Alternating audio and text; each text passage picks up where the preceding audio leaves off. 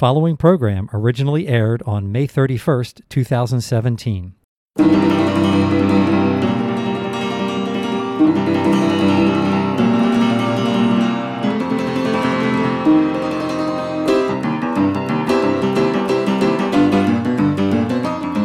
Welcome to Grace in 30 on WERA LP Arlington 96.7 FM.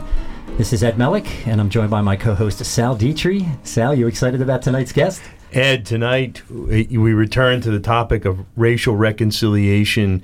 Our guest tonight, Daryl Davis, well known local musician, author. He's an African American who's on a mission to tear down some of the most extreme barriers between whites and blacks in our country and right here in the Baltimore, D.C. area. For 30 years, Daryl's been seeking out and befriending members of the Ku Klux Klan, watching them radically transform their lives eh, to the point where some of these men have even given up their beliefs, their hoods and robes to Daryl for a museum that he's planning to create. He joins us to talk about the power of crossing the divide, to truly listening to people, something we've talked about a lot on this show, He's going to talk about what he learned from performing with folks like Chuck Berry, Jerry Lee Lewis, and Bo Diddley. So a lot going on. It's going to be a jam session tonight. Daryl, my friend, welcome to Grace in 30. Thank you for having me. Yeah, welcome, welcome. You know, I heard you speak at uh, Grace Community Church recently. L- loved it.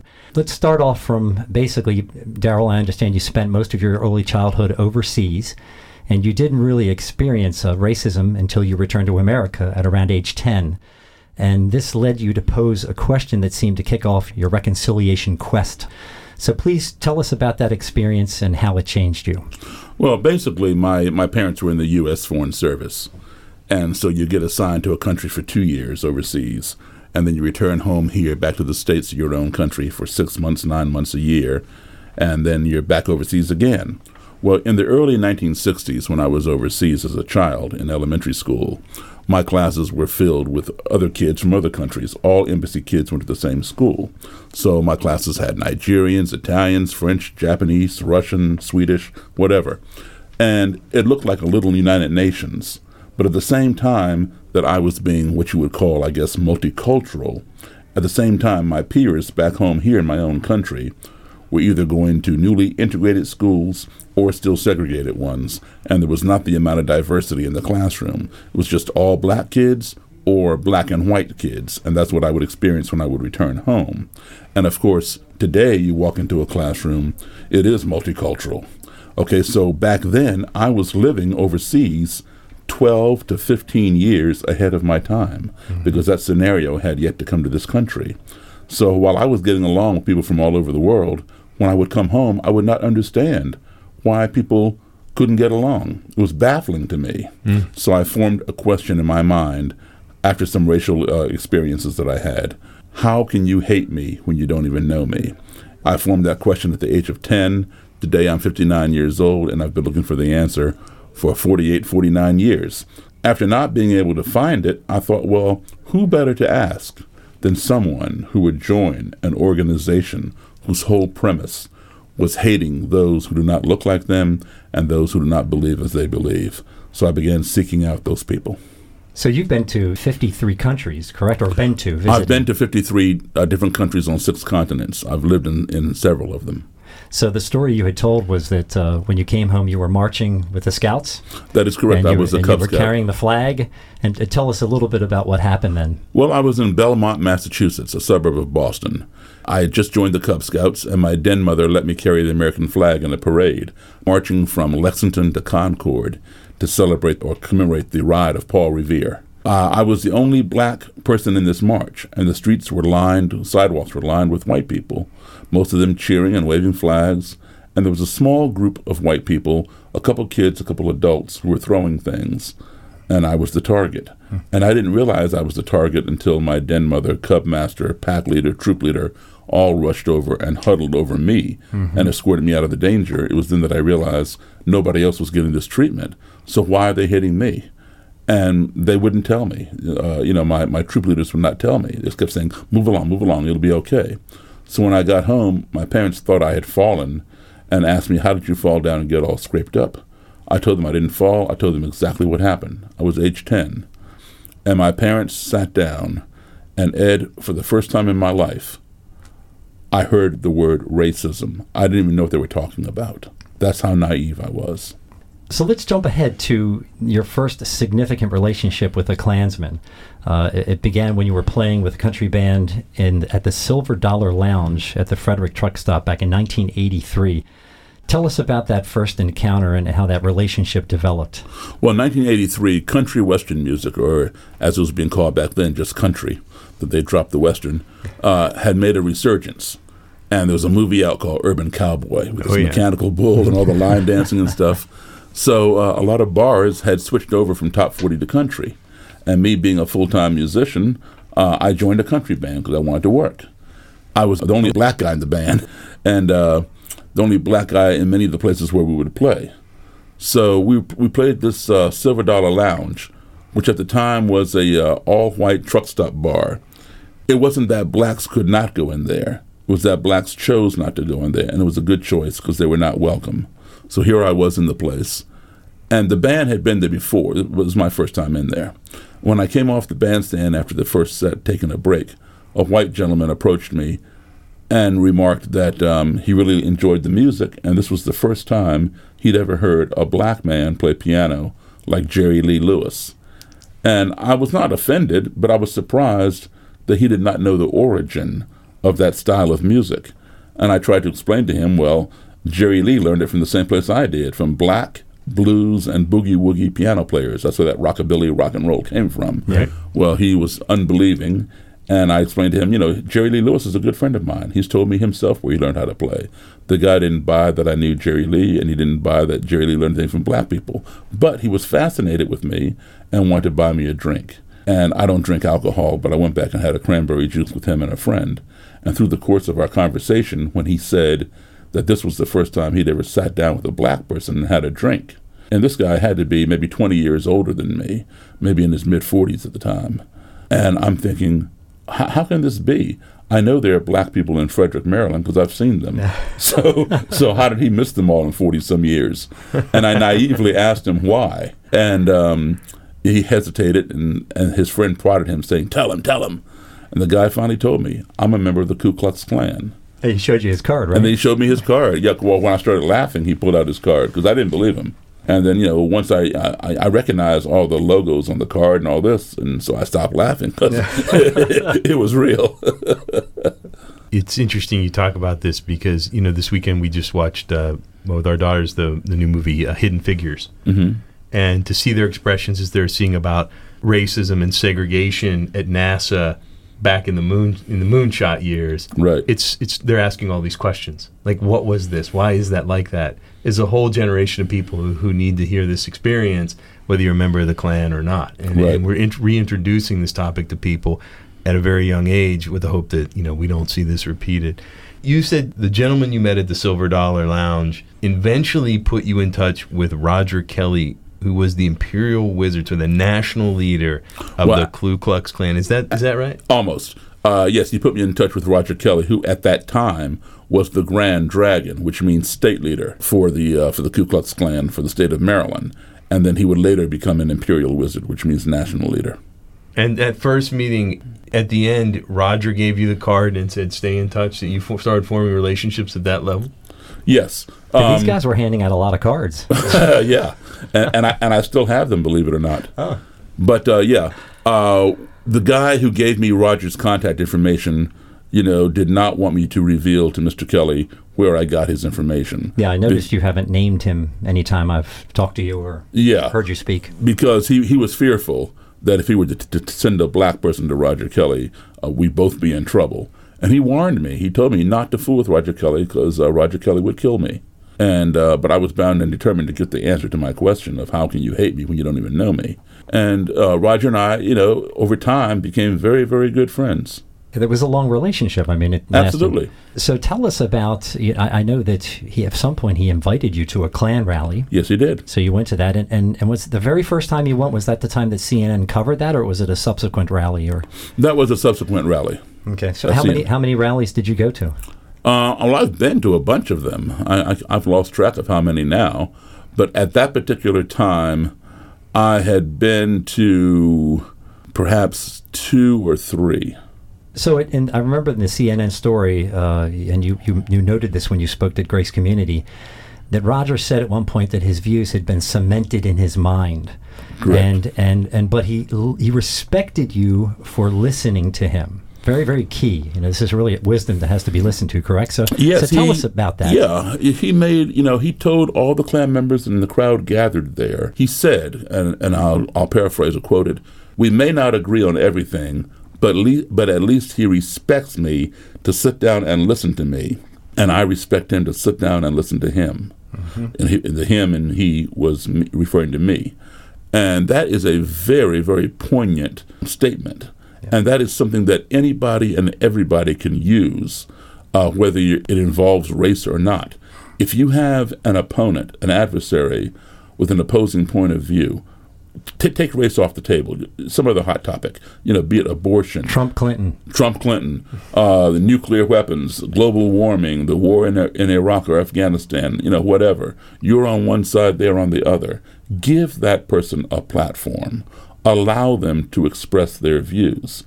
And if you agree with them, that's fine. If you don't agree with them, that's fine too. You challenge them, but you don't do it violently or rudely. You say, Look, I need more clarification as to why you think I should believe as you do. Give me some more explanation. And when you do things like that, there is an excellent chance that they will reciprocate and give you a platform to express your views. So then you do you know, you make sure you've done your homework so that you can you know disseminate your group your, your views in an intelligent and influential manner. Because at the end of the day, you each have to think about what the other person said. Yeah, this is a theme that comes up over and over and over when we talk about grace and giving people something that's unmerited or unearned or undeserved. It's all about listening. We just hear this over and over, and then you build a relationship with the person, and that's when things. So tell us what happened eventually with Roger Kelly. and What came out of that relationship with you? Well, you know, like you said, uh, he respected me to sit down and listen to him, to me, and I respect him to sit and listen to him. And I want to make it clear that I did not respect what he had to say, but I respected his right to say it. Yep. And that's very important. So we don't have to agree with somebody, but we have to give them the opportunity to express their views. And if we find something that we can agree with, that's fine. So by by sitting down and speaking with Roger Kelly and showing him that respect, and then him reciprocating that re- respect, we each had something to think about. And he thought about the things and experiences that he'd had with me and his conversations with me over the years, um, because he had never in, in, uh, engaged himself in a, in a social setting with a black person before. He rescinded his views and he left the Ku Klux Klan. And today I am the recipient of his robes and hoods. But more um, important than that, uh, Roger Kelly at the time had the largest Klan contingency in the state of Maryland. And when Roger Kelly quit the Ku Klux Klan, the Klan in the state of Maryland fell apart. There was no more Ku Klux Klan in the state of Maryland. That does not mean that there are no more racists in the state of Maryland, but there was no more organized racism. There were there were a few people, three or four hardcore people who've tried to revive the Klan, but they've been un- unsuccessful. Three or four of them will show up and try to hold a public Klan rally, and two of two of the four will be drunk. So that does not constitute, you know, an organized Klan. And, and this took time and effort. I mean, this was over years Yes. that you met with him, and, and I listened to the story you told at Grace, where you, you the first time you met him, he brought the Nighthawk, the armed, you know, That's uh, bodyguard, Right. And that eventually got to the point where he would drive alone over to your house and visit Exactly. you, and that, that took not years only, to happen. Not only that, not only would he come to, you know, uh, you know, he initially he he'd always bring the Nighthawk, which uh, which in Klan terminology means bodyguard. A Grand Nighthawk would be the bodyguard to the Grand Dragon, where an Imperial Nighthawk would be the bodyguard to the Imperial Wizard. And this guy would carry an automatic, semi-automatic sidearm to protect him. That's his job. Uh, but it got to the point where uh, even as as Grand Dragon and as Imperial Wizard, he trusted me that much that he would come to my house unarmed and by himself. I even took him down to Howard University, which is an all-black uh, university, which is my alma mater, and I took him down there just you know he and I, and uh, and he trusted me that much. See, he went into your, your space at that Yeah. Mm-hmm. point, just like you had gone into his. Daryl, I, I just want to mention really quickly. Uh, I, I saw the video of you appearing on the Steve Harvey show, and uh, you had another person on, Scott Shepherd, uh, who was a Grand Dragon and later an Imperial Wizard, another national leader, and it was just epically. I mean, he, he wept on the show. Uh, his he was reunited with his daughter. Who, who, yes, his daughter had disowned him for his racist views. You know, he is from the deep South, from Mississippi, uh, where he joined the Klan. He was good friends with Byron de la Beckwith, the man who murdered the Klansman who murdered Medgar Evers. Hmm. He knew the the uh, the murderers of the three civil rights workers from 1964. He was friends with these guys, and uh, he was an imperial wizard down there in Mississippi and a grand dragon in Tennessee. He he made a complete turnaround with his life. Yeah, it was amazing. It, it, it, his daughter wept and she looked at you and just thanked God for you getting involved in his life. And the thing I wanted to touch on is you've had these sort of relationships with a handful of, of high level Klansmen, and, and how many robes do you have now? Uh, you know, I, I don't really count them, but I've gotten I've gotten a few in the last six eight months. Hmm. Um, I would say just under forty. But you know, it's, it's not really the number of robes that you know that I have. You know, they all will go into a museum. It's the number of hearts that have changed because Amen. you know what? If you change, if if one person changes, that changes a generation. Yep, absolutely. So we got lots to cover. So I want to make sure we talk a little bit about your mu- music background. I, I heard you play uh, at, at Grace. You were an awesome keyboard player, uh, incredibly talented. You had the privilege of playing with a number of very well-known artists like uh, Chuck Berry and Bo Diddley and Jerry Lee Lewis, many others. But you said something really interesting. You said that, that Chuck Berry is an unwritten civil rights hero. Absolutely. And, and I want you to explain what you mean by that. And I, and I will give that title also not only to Chuck Berry, but also to Elvis Presley, Jerry Lee Lewis, Little Richard, Bo Diddley, Fats Domino, uh, those the, the, pioneers of rock and roll. Rock and roll was a and still is a, a black art form that was created by black musicians uh, who, who would take the blues and boogie woogie and blend it with country music and came up with this thing known as rockabilly rock and roll. Up until, uh, well, even in, throughout the 1950s, um, and, and prior, music venues, concert halls were segregated if they allowed black people in at all. Mm-hmm. Uh, th- there were ropes going around the seating sections with signs hanging that would say seating for white patrons only or colored seating only. You and I could not sit next to each other at one of these concerts. If we went to see Frank Sinatra in the 40s or whatever, or Nat King Cole in the 50s, we could not sit together. You know, we had to sit according to the color of our skin. Well, two phenomenons happened in the 50s. One was the invention of rock and roll by these black artists, Chuck Berry, Little Richard, Fats Domino, Bo Diddley. And it was popularized by the white artists, Elvis Presley, Jerry Lee Lewis, Carl Perkins, Buddy Holly, Bill Haley and the Comets, etc. When they when these guys came out playing that new beat that no one had ever heard before, that boogie woogie with a backbeat to it. White kids and black kids could not sit still. They bounced up out of their seats. They began flailing and dancing and knocking those signs over out of control. And next thing you know, they were dancing together in the aisles. This was the first time in American history this had ever happened. Mm-hmm. And it was caused by rock and roll, which caused the city fathers, when I say city fathers, of course, I mean the white you know, county managers and city managers to go crazy. They, they, they condemned rock and roll. They did not want rock and roll coming to their town because it caused race mixing. And of course, race mixing leads to what? Miscegenation. And, and they, they criticized and demonized even one of their own, Elvis Presley, because he was dancing around like a black person, mm-hmm. knocking his knees and wiggling his hips and all that. They kicked him off of TV all right. But the demand was so high, they had to bring him back on TV, but they only filmed him from the waist up. So you wouldn't see his, his knees wiggling and all that kind of stuff. These guys, while, while people like Martin Luther King, Rosa Parks, and many other black and white civil rights activists were marching, having sit ins, boycotts, and protests and demonstrations in order to bring white and black adults together. These rock and roll people were achieving that with black and white youth through their music. That's why I say they all are, are unwritten civil rights heroes. It's really cool because they, they weren't even working at it. Exactly. They were, they were doing what they the power of music, exactly. the power of rock and roll. That's great. Look, you, are an amazing, you you know, accomplished person. You've written this book, uh, "Klan-destine relations, a black man's odyssey in the Ku Klux Klan. It was around the time of the CNN story. You know, you were uh, part of a PBS documentary entitled Accidental Courtesy. You know, it's been a New York Times critics pick. Uh, tell us about, you know, how some of this work has been received in the African American community. I mean, because you've been uh, all, all, over in terms of media, in terms of some of your writings. You've been working with folks like um, activists in Baltimore and other places. H- how are you looked upon in, in the African American community?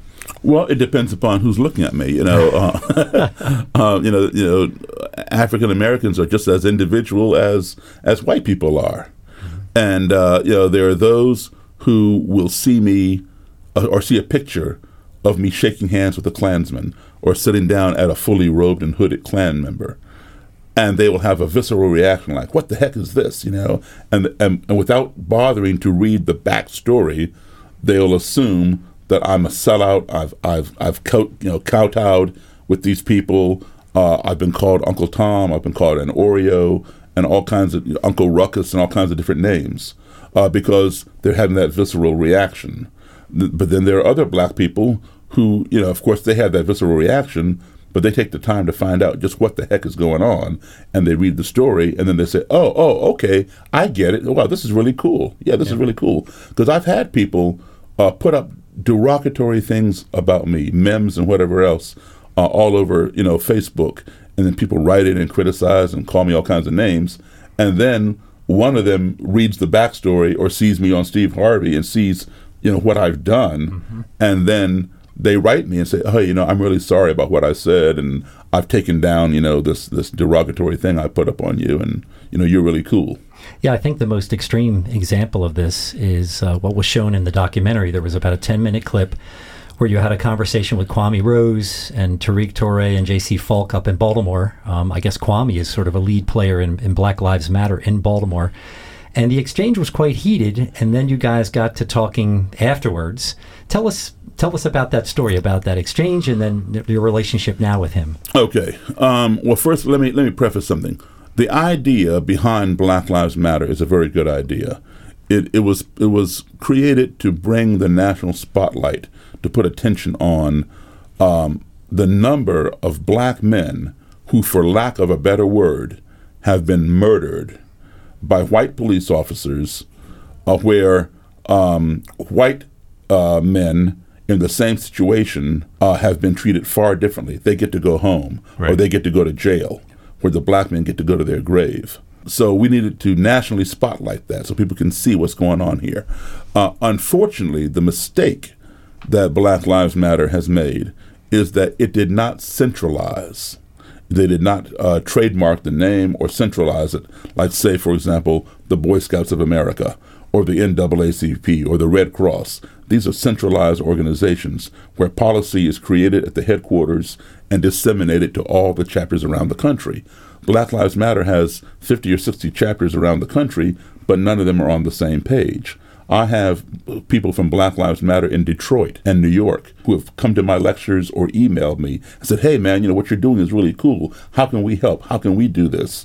And then you got the ones in Baltimore and other places who demonize me for what I'm doing. So there's no centralization, you understand? Now, with Kwame Rose, what you saw in the movie was the first time I met him. The first words out of his mouth to me were, in the movie, was, um, I understand you're the first black KKK member. Uh. Well, you know, where did he get that from? Yep. He, he got that information, obviously, is false. Because if black people could join the KKK, there wouldn't be a KKK, right? Right. uh, so, you know, somebody gave him false information or he misinterpreted something and he was having that visceral reaction. So he was already geared up, you know, on the attack. It got very contentious because he did not get the backstory. His friends did not get the backstory, and they ganged up on me. About a year later, Kwame Rose and I had the opportunity to go out and have dinner together. And we sat around and talked, and we had a good time. And he and I have become friends. And he did an addendum to the film, which you'll see as, as one of the uh, extras in the film. He says, I wish I had met Daryl Davis before this film. Here it is again. Really, really simple. You crossed the line, you sat down with him, you broke some bread, you got to know him, and look at the amazing things happen. And, and I think, you know, that's the call here. Yeah, just... but, but you know, Ed and Sal, the, the whole thing is this. This is what I see and, and what's wrong with the world. this person will go on CNN and talk about that person and bash that person. So then that person retaliates and goes on Fox News and talks about this person and bashes this person. And then a couple days later, they both are on MSNBC talking at each other. Yelling at each other. yeah, yeah, exactly. So people are either talking about each other or they're talking at each other. I will do something different. I will sit down and talk with mm-hmm. each other. And that is what solves these issues. I want to make sure you, you have some time to issue one or two or three calls to action. What are the one or two or three most important things you want to share with the listeners and encourage them to do to, to start pushing this sort of change in, in society right now? You know, our society is getting more and more diverse by the minute. Take the time to get to know someone. Walk across the cafeteria and sit at somebody else's table for a change and learn about them and let them learn about you. Uh, also, you know, we are going to have different differences of opinion. When two enemies are talking, they're you know they're not fighting. They might be yelling and screaming, but they're not fighting. They're talking. It's when the talking ceases that the ground becomes fertile for violence. So keep the conversation going. Ignorance breeds fear. If you don't keep that fear in check, that fear will breed hatred. If you don't keep that hatred in check, that hatred will, will breed destruction. And we've seen it. You also said you never set out to convert anybody, just right. to understand, you know, how someone could hate me without knowing me. Right. Anything else you'd like to share? Got about forty-five more seconds. Well, I'd like people to to get in contact with me. You know, email me. Go to my website, Daryl at daryldavis.com. D A R Y L is how you spell Daryl. Daryl at daryldavis.com. You know, and let's let's get together. Let's talk. Let's have a conversation. Let's talk with each other. And I invite anybody, those who agree with me and those who disagree with me. Let's have the conversation. Look, uh, Daryl, man, it's been great. My uh, pleasure. Loved having you on the show. Um, thank you for the work you're doing in tearing down the walls between blacks and whites, people really of all races in our country. Your story of your engagement with the Ku Klux Klan, of reaching out is one of incredible courage and determination. I don't I don't think I could have ever done it, Ed. If listeners want to find out more about Daryl, again, his website, Daryl Davis, D A R Y L Davis.com. More information on our Facebook and Twitter pages. This show is going to re-air this Sunday at 8:30 a.m. on WERA 96.7 FM. Ed, talk us out of this one, my friend. This is Ed and Sal signing off from Grace and 30 on WERALP Arlington uh, 96.7 FM. Everybody have a great night and be sure to tune into Grace.